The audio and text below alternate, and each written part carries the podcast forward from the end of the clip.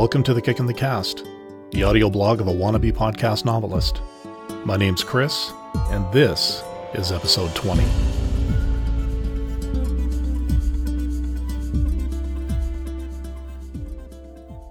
Hello, and welcome back to The Kick in the Cast. Well, it was a fight mixed with delays, anxiety, and more than a few technical issues, but here we are at episode 20. I think I'm further along now with this new version of the show than I ever got with its predecessor. Short of the original Outcast feed and another podcast I've been on for a while, I think this is the longest running project I've done. I will be honest though, the recent silence nearly did me in. I'll talk more about it after today's chapter because I know most of you are here for the story, so let's get to it. Today I have chapter 19 of Outcast on deck, and once again I have some content warnings. This chapter contains scenes of sexual and mental abuse, death, and coercion. As always, there's nothing explicit, but I am trying to cover my bases, so listener discretion is strongly advised. And with that out of the way, let's get into chapter 19 of Outcast. Outcast, a novel. Written and read by Chris Fitzton.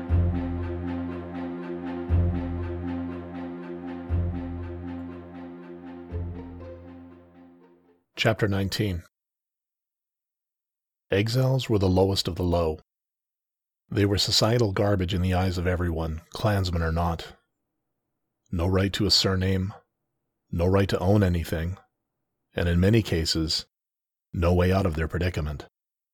Like my father said, to be an exile is to die a slow death. It wasn't just the clans an exile had to fear, though. The majority of the Bengalan population had no declared clan heritage, but they also had no tolerance for exiles. To them, exiles were criminals.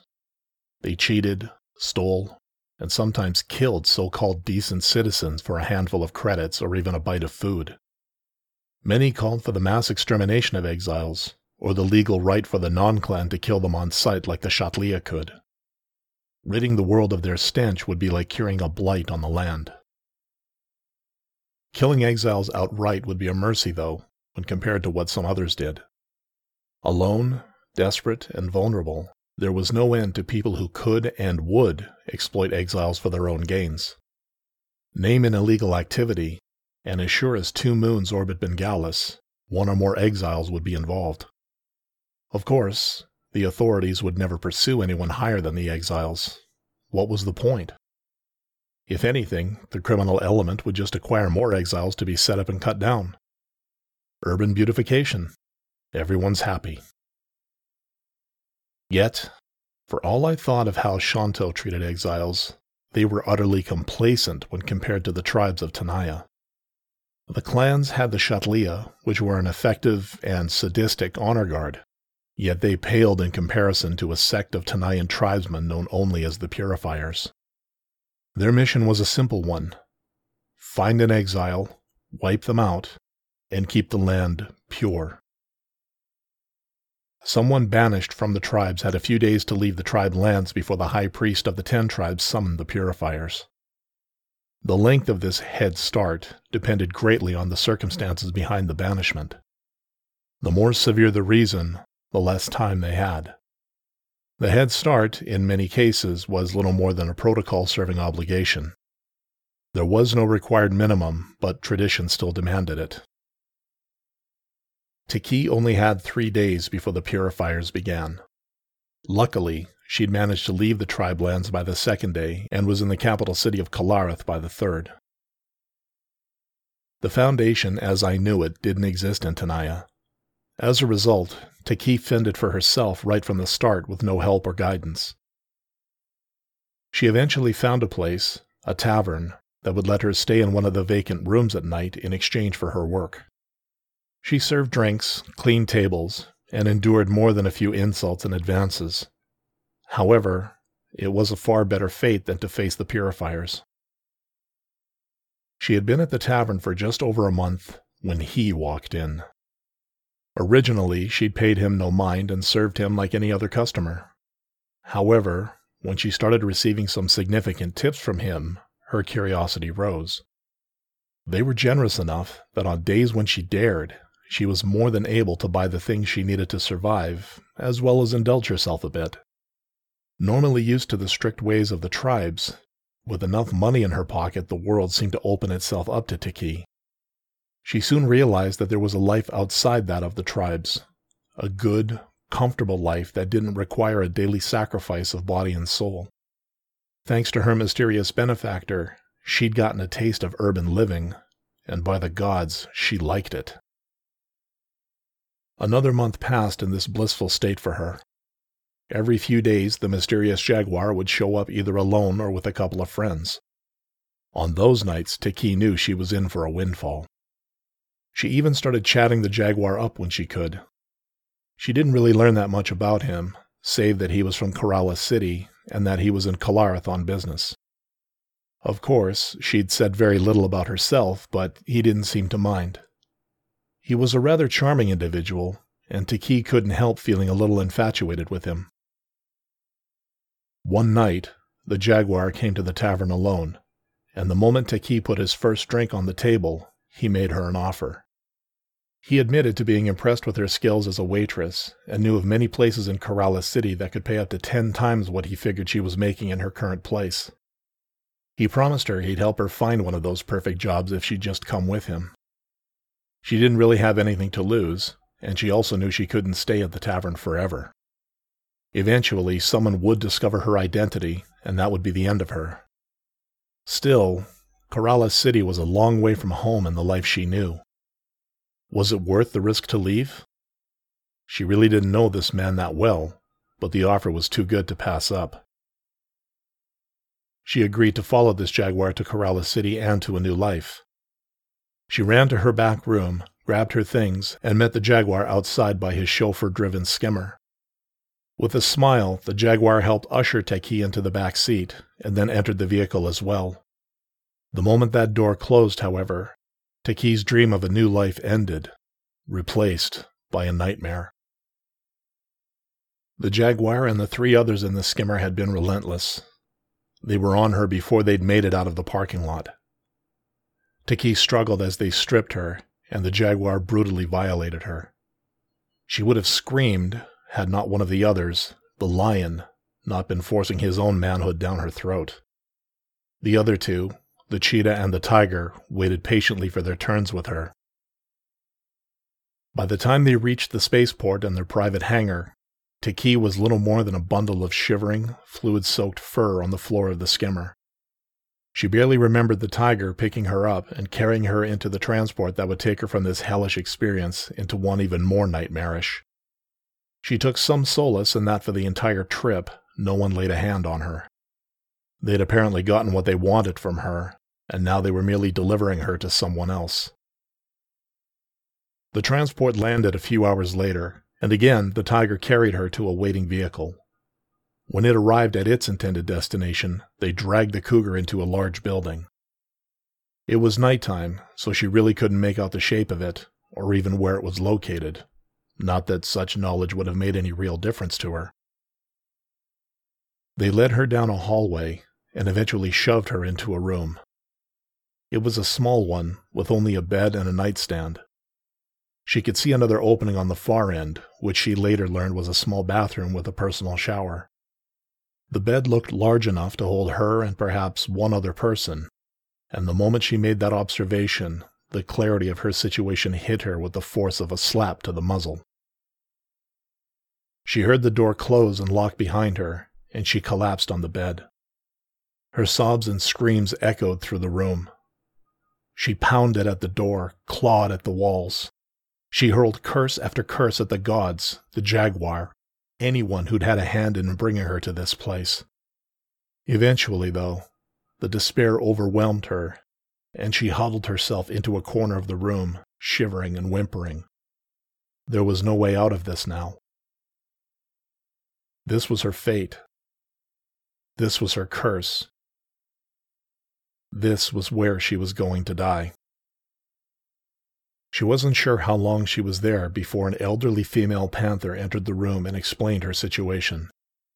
Her tone of voice was about as compassionate as possible given the circumstances, but it held no consolation for her. Taki's abduction was by a prostitution ring that specialized in exiles. The room she was in would become her home for the foreseeable future. She was to become what many referred to as a closet kitten. Basically, she would wait in this room for her customers. She would have no say in how they were to use her, only that she was to make them happy by any means necessary. The door was double locked, accessible only by a keycard. Clients would be issued one when they arrived and would return it when they finished. No one guarded the doors, but clients were on a time limit. If they went over time, there would be consequences for them. However, if the reason they wanted more time was because they weren't fully satisfied, well, then there would be consequences for her. The panther tried to console her, saying that if she performed like a good little kitten and did her job properly, there would be rewards. Extra food, better clothes, and even some time outside under escort. However, becoming that star employee meant going above and beyond for the clients many of whom had specific and eclectic tastes.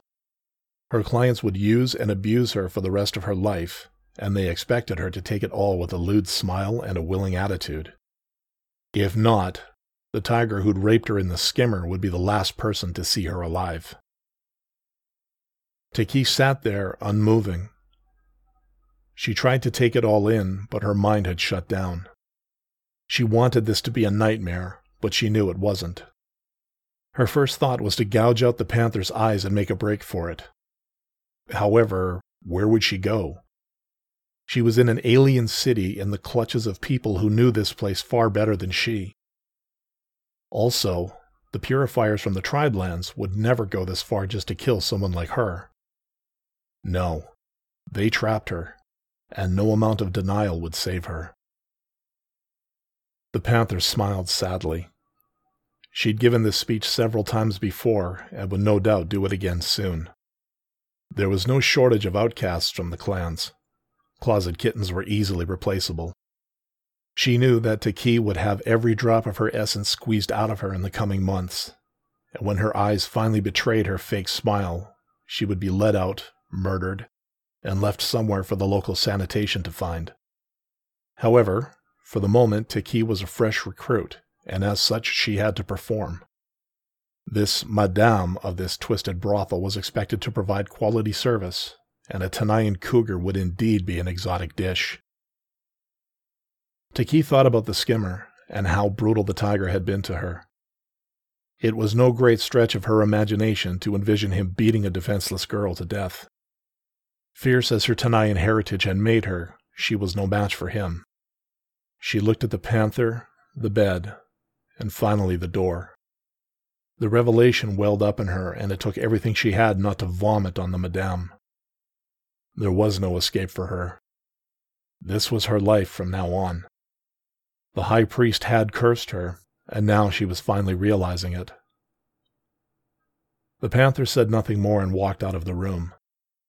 Taki fell on the bed and surrendered to the sobs she had been holding back once more. She pounded on the mattress, Roars of defiance mixed with her sobs. More ancient curses flowed from her mouth, pleas to the gods to spare her this hellish existence. The gods, however, had remained silent. There were no windows in her room. Air vents continuously worked to keep the place from growing fetid from all that happened in there. There were no clocks either, save a timer to inform Taki when the next client would be arriving. She would have that amount of time to make herself presentable or don whatever costume the client wanted. At first, the Madame provided her with a combination sedative and mild aphrodisiac to make her experience less horrific. It helped greatly to make her performance a little more believable. For the first two months, her mind barely registered what her clients did to her body. She would only feel the aches and bruises the next day. Sadly, the drug was not a permanent solution. Prolonged use could lead to brain damage and eventual death. It was only to help Taki acclimate to her new role, but eventually that crutch would no longer be available. At the beginning of the third month, the Madame cut Taki off the drug, and she experienced her client's usage of her with no chemical buffer. It was both horrific and humiliating, as he used her in ways no decent man would ever dream of. By the end, she was a quivering mess on her bed, too sore to even crawl into the shower to wash off the external evidence of what happened. Her life became a nonstop cycle of sleep, food, and sex. Her body was used, abused, and violated so many times she lost count. Being from another country made her a sought after commodity and the recipient of some of the most depraved acts. However, heeding the warning from the Madame, she did her best to at least appear like she was enjoying it. She learned the right moves, the right sounds, and the right words to say to ensure her continued survival. That's all it was to her survival. Over time, her mind had hardened against the abuse. There was no emotional involvement for her, save a continuously simmering revulsion for every one of her abusers. Her responses were mechanical in nature. They were a mere show aimed at getting her through another hellish day. Her original abductors sometimes dropped by for an inspection. The jaguar, Darrow, she later learned, and the others would arrive as a group or on their own and make her relive that first horrific encounter in the skimmer. They pushed her to the limits, reinforcing their willingness to end her life should she step out of line. They were always brutal to her, much more than many of her clients. Of course, she complied with their every wish, knowing that any sign of reluctance or revulsion would result in the tiger giving her a small reminder of her fate should she be considered uncooperative. After those inspections, she would simply lie there, covered in whatever they left on her and unable to move. They were thorough. They made sure they got all they could from her before leaving her alone. The madame would come in some time later and help her into the shower, doing her best to clean her off and make her presentable once more. If only the strong smelling shampoo and conditioner could help cleanse her memories, too. The lack of windows and the lack of a proper clock removed Taki's sense of time. Her captors had gone to considerable lengths to deprive her of any kind of anchor other than what they dictated. Food came when it came, customers showed up when they did, and she performed for them as expected.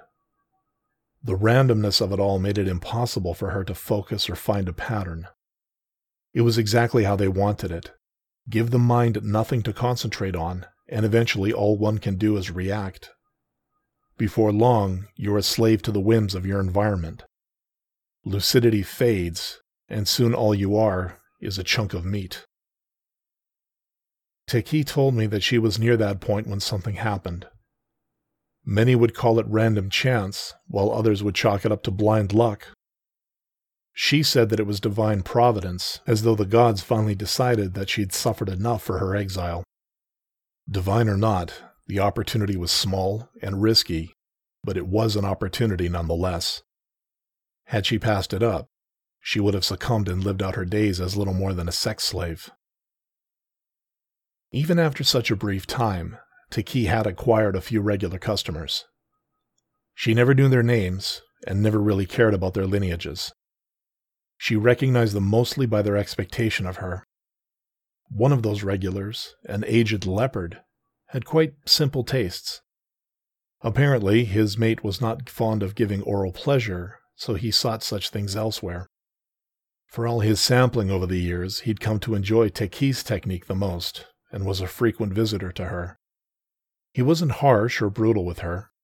He would either lie back or sit down and enjoy what she would do to him. Despite how they met, Taki considered him the least of all the evils she'd encountered. Had circumstances been different, maybe they could have been something more than client and server. The leopard's body also appeared far too old for his age. He lived a fast, hard life, and his body paid the price. He'd indulged in every extravagance that his wealth would allow. He would tell her of his escapades as she did her thing, relating stories of underground clubs where one could fulfill any and all desires. He would often compliment her, saying how she would fit right in at one of those places. Given her talented mouth, Taki would be akin to a queen. Whether he meant it or not mattered little to Taki. When she finished, he would leave and that would be the end of it. She would never leave this place, regardless of what he said. She just accepted the compliments and put on a convincing performance as she serviced him. As normal, he arrived just as her warning timer reached zero. Taki allowed herself a small but genuine smile as the leopard hobbled in. She remembered that there were times when he depended on a cane to walk, another consequence of his past lifestyle. Again, she was relieved.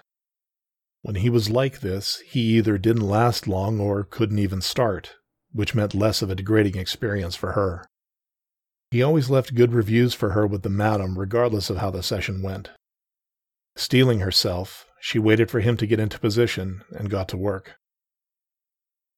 As he finished this latest time, Taki noticed that his breathing was growing more ragged than usual. She felt him begin to shake, and as he exploded inside her mouth, he fell back on the bed. She pulled off him and stared into his wide, fear filled eyes. He was clutching at his chest desperately, as though by doing so he could ease whatever it was that was causing him so much pain. Untrained in any kind of medical aid, Taki could only stand over him, horrified as he succumbed to the heart attack and died. Panic filled her. What should she do now? The panther would be in soon, wouldn't she? She'd discover the body and send the tiger in after her. This would be her last night alive. Unless. Gingerly, she reached for the old man. She began going through the pockets of his business suit and found credit chits, identification, and the key card to this room. Her body trembled with anticipation as she dressed, stuffed the money into her pockets, and made for the door. She had no idea what lay beyond it, but the way she saw it, there was nothing to lose. If she stayed, she was dead. If they caught her, she was dead. But if she somehow made it out of here, there was a chance, though slim, that she could survive. She waved the card in front of the door's reader. Her heart skipped a beat as she heard the distinctive click of the bolt unlocking. She pushed open the door slowly and peered out into what appeared to be a hallway, lined on both sides by several doors. As she stepped out into it, she noticed that each door bore a symbol, and the one on her door matched what was on the keycard she now held. At the end of the hallway, she could see a staircase leading down. At the other end, she could see an unguarded window. Whoever oversaw this operation must have been rather confident in his or her methods. It made sense, though. Eventually, everyone here would be little more than a burned out shell of a person. Even if their door were open, they wouldn't move. Why guard something that already knew its place? However, Taki wasn't at that stage yet. She'd been a model employee all this time, and she was about to cash in all the good faith she'd earned. She made for the window, opening it with trembling hands and peering outside. She took in two deep breaths of the cool night air before assessing her situation. She was on the second floor of a building, about 20 feet up. The ground below looked soft enough, and given her height, her feet would only have to drop about 14 or 15 feet. It was still high, but she'd take what she could. She slipped through the window, lowered herself as much as she dared, and, with a silent prayer to the gods, let go. The wind came up in a rush around her. She panicked. She was falling too fast. This was a mistake. She would break something the moment she hit the ground and they would be on her. They would either march her back to her room or they would kill her on the spot. She would never escape. The moment her feet touched the ground, she tucked into a roll to deflect her momentum. Pure instinct took over from that as she unfolded herself, found her feet, and bolted towards the darkness. There were no fences or gates in her way, no sensors or alarms. She thought she heard a few shouts behind her, but they were far too distant for them to be any threat to her. Within minutes, she was away from it all. The house, the panther, and the horrors of that place all faded away as the darkness of the night swallowed her up. At long last, she was free. I found out that I'd been there for over a year, she said after several minutes. For the entire time she told me the story, she never once looked me in the eye. She'd at least held on to me the entire time, and while she talked, I'd felt her claws occasionally pricking me. It didn't really hurt, so I made no room to stop her. I used the money from the old man to stay alive until I found the foundation. Cyrus told me the place was safe from guys like Darrow, so I stayed there. I never even went outside, scared they were waiting to take me back to that place. She began to shiver, and I closed my arms in around her a little bit more. Until you came, she said. I never had the courage to leave that place. But something told me I had to follow you that night. She sighed and then slumped a bit in my arms. Of course, I guess now you must hate me, she muttered. Why would I hate you? I asked. She finally gazed up at me, and I could see that she'd been crying. That look broke my heart, and I moved a hand, though still wet from the pool, to wipe her tears away. She looked ashamed, as though she'd been the cause of all this. I should have told you, she said, her voice catching. This past month I'd pretty much forgotten about them because I felt so safe around you. But if I told you, maybe we wouldn't have gone out. Maybe. Shh, I said, kissing the top of her forehead. Tiki, what happened tonight wasn't your fault. But it was, she insisted. I thought they'd given up looking for me but they never stopped. And now that they know us, they'll come back and won't stop. You're in danger now because of me, Dallin. How can you not hate me? We're in danger every day, Tiki, I said. We're exiles. If it's not the purifiers or the Chatlia, it's someone else after us. Darrow and his goons are no different. My ears drooped slightly. Besides, tonight was my fault. What? I wanted to do something special for you, Tiki. You've been the light in my life all this time, and around you I don't feel like an outcast. I pushed it tonight. If I'd been more careful, then this whole nightmare wouldn't have happened. It would have happened sooner or later, she said sullenly. Like I said, apparently Tanayan horrors are a delicate stop I said a little too sharply, causing her to flinch. Teki, you are not a whore, okay? You were a slave. They forced you into it and you made it out. If anyone is deserving of hate, it's them. But no, I said finally. Tiki, I love you, and I swear that no one will ever harm you like that again. Ever. I cupped her muzzle in my hands and kissed her gently. I swear, I whispered. Dallin, she choked. I. She wrapped her arms around me tightly moments before the sobs came. I enveloped her in my embrace and let her ride out the volcano of emotions erupting inside of her. She held nothing back. She cried, roared, and screamed as the events of the night all hit her at once.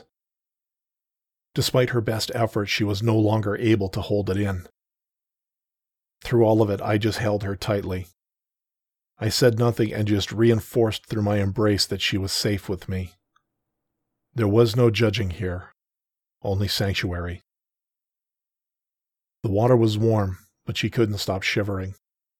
She clung to me desperately, her claws digging in just a little more than before.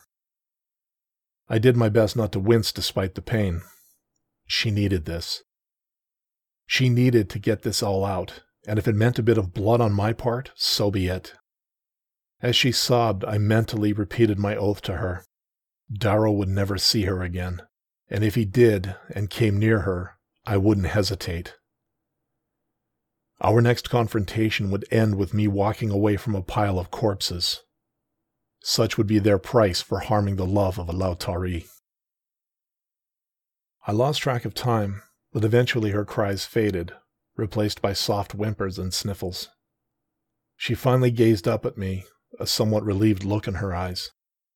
Her muzzle twisted into an almost innocent looking smile, and I couldn't help but smile back. Thank you, she whispered, her voice still hoarse from all the crying. I love you. I love you too, I said back softly. We kissed tenderly, both of us too spent from the night's excitement to do much else. We stayed in the pool for some time after, just soaking in the peace of the night and reveling in the fact that we survived that nightmare in the alley. All that mattered to me was the cougar in my arms, purring softly and refusing to let me go.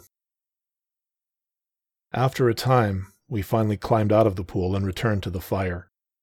The extra wood I'd brought originally helped build it back up, and we spent a bit longer letting the heat from it dry our fur out. Finally, we returned to the dwelling, hand in hand. I retrieved my ID card and sent a message to work saying I was sick. However, I knew I couldn't beg off my upcoming retreat as easily, but Taki assured me that she would be all right. She also promised to stay around the dwelling while I was gone, just to be safe.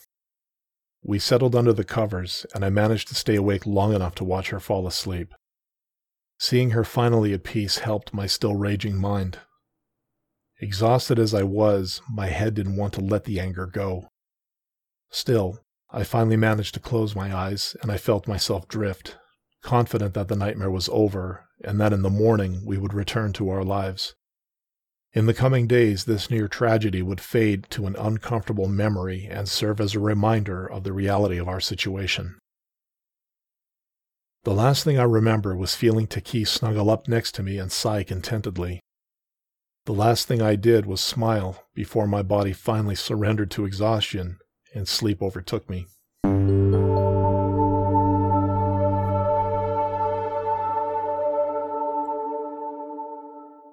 And that's our story.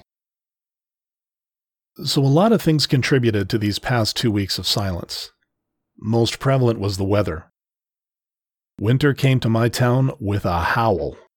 Specifically, it was a wind strong enough to push my barbecue clear across my deck as far as the connected gas hose would allow. It was also loud enough that my mic could actually pick it up no matter what I did, and it was constant for several days. I felt bad for the people working on repairing the homes that were damaged over the summer, having to work in conditions like that. The next thing that contributed was a bit of a cold on my part. It wasn't anything serious, but it centered mostly on my sinuses, so any kind of narration would have come out sounding pretty bad. I figured it was best to med up and recover before I tried again. The third thing that contributed almost reads like an anime story.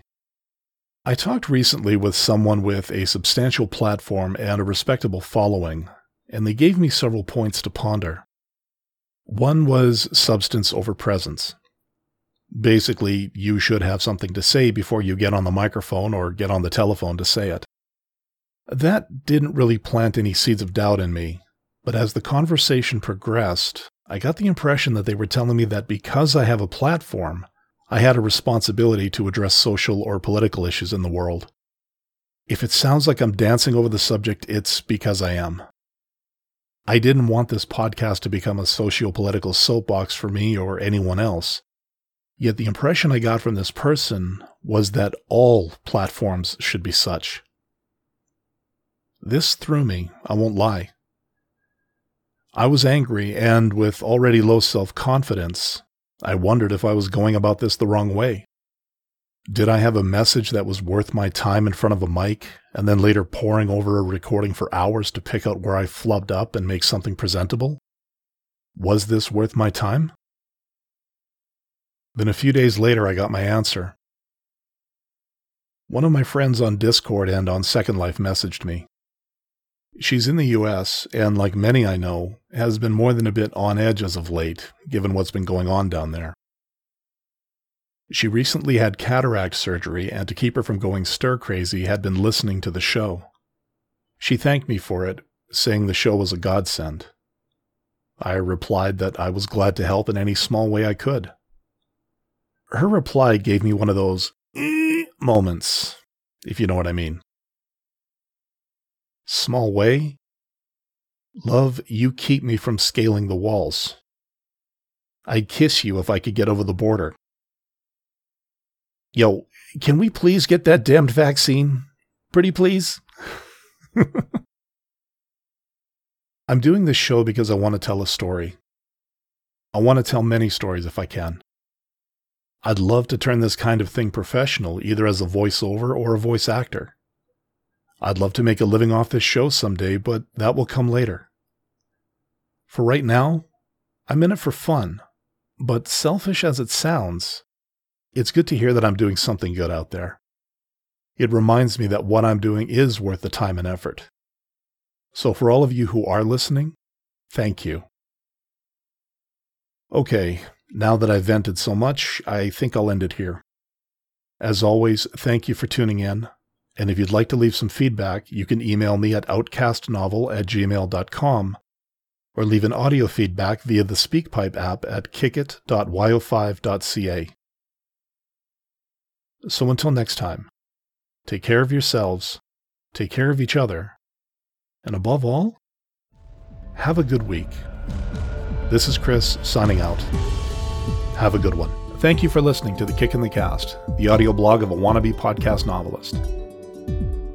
For more information, please visit the show's website at kickit.yo5.ca. And to leave any feedback, please feel free to drop an email at outcastnovel at gmail.com. Thank you for listening, and hope to see you next time.